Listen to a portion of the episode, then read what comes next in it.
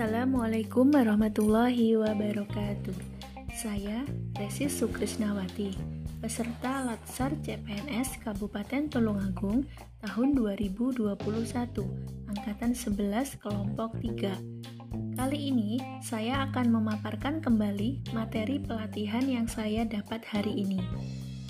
Dengan bimbingan dari Ibu Heni Mardiningsih, saya mendapat wawasan yang luas mengenai penetapan core issue Adapun isu prioritas yang ada didapat dari isu tentang manajemen ASN, pelayanan publik, dan wall of government.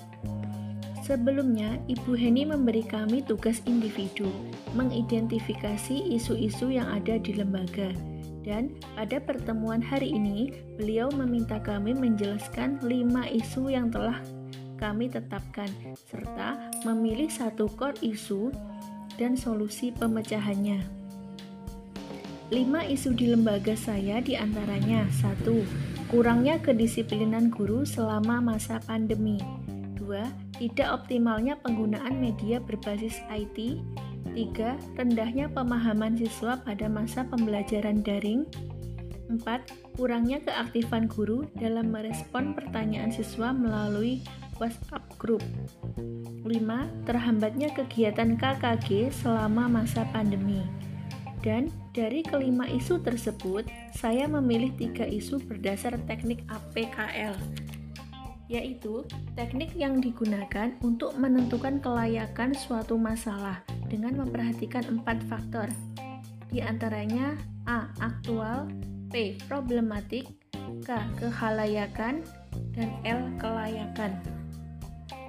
Dan dari tiga isu yang saya analisis menggunakan teknik USG, urgency, seriousness, dan grow, setelah itu ketemulah satu core isu yang nantinya akan dicari solusi pemecahannya berdasar pada analisis Fishbone.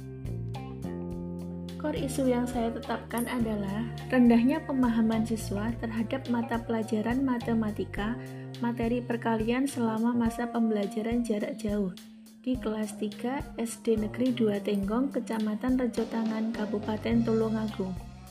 Berdasar analisis Fishbone, akhirnya diketahui penyebab dan dampak dari isu tersebut, yang selanjutnya akan dicari solusi masalahnya.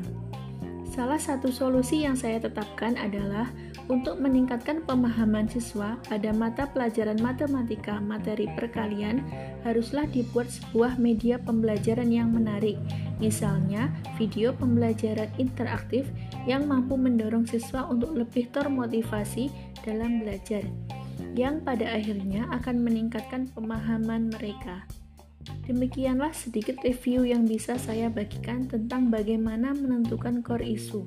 Semoga dapat bermanfaat. Terima kasih. Wassalamualaikum warahmatullahi wabarakatuh.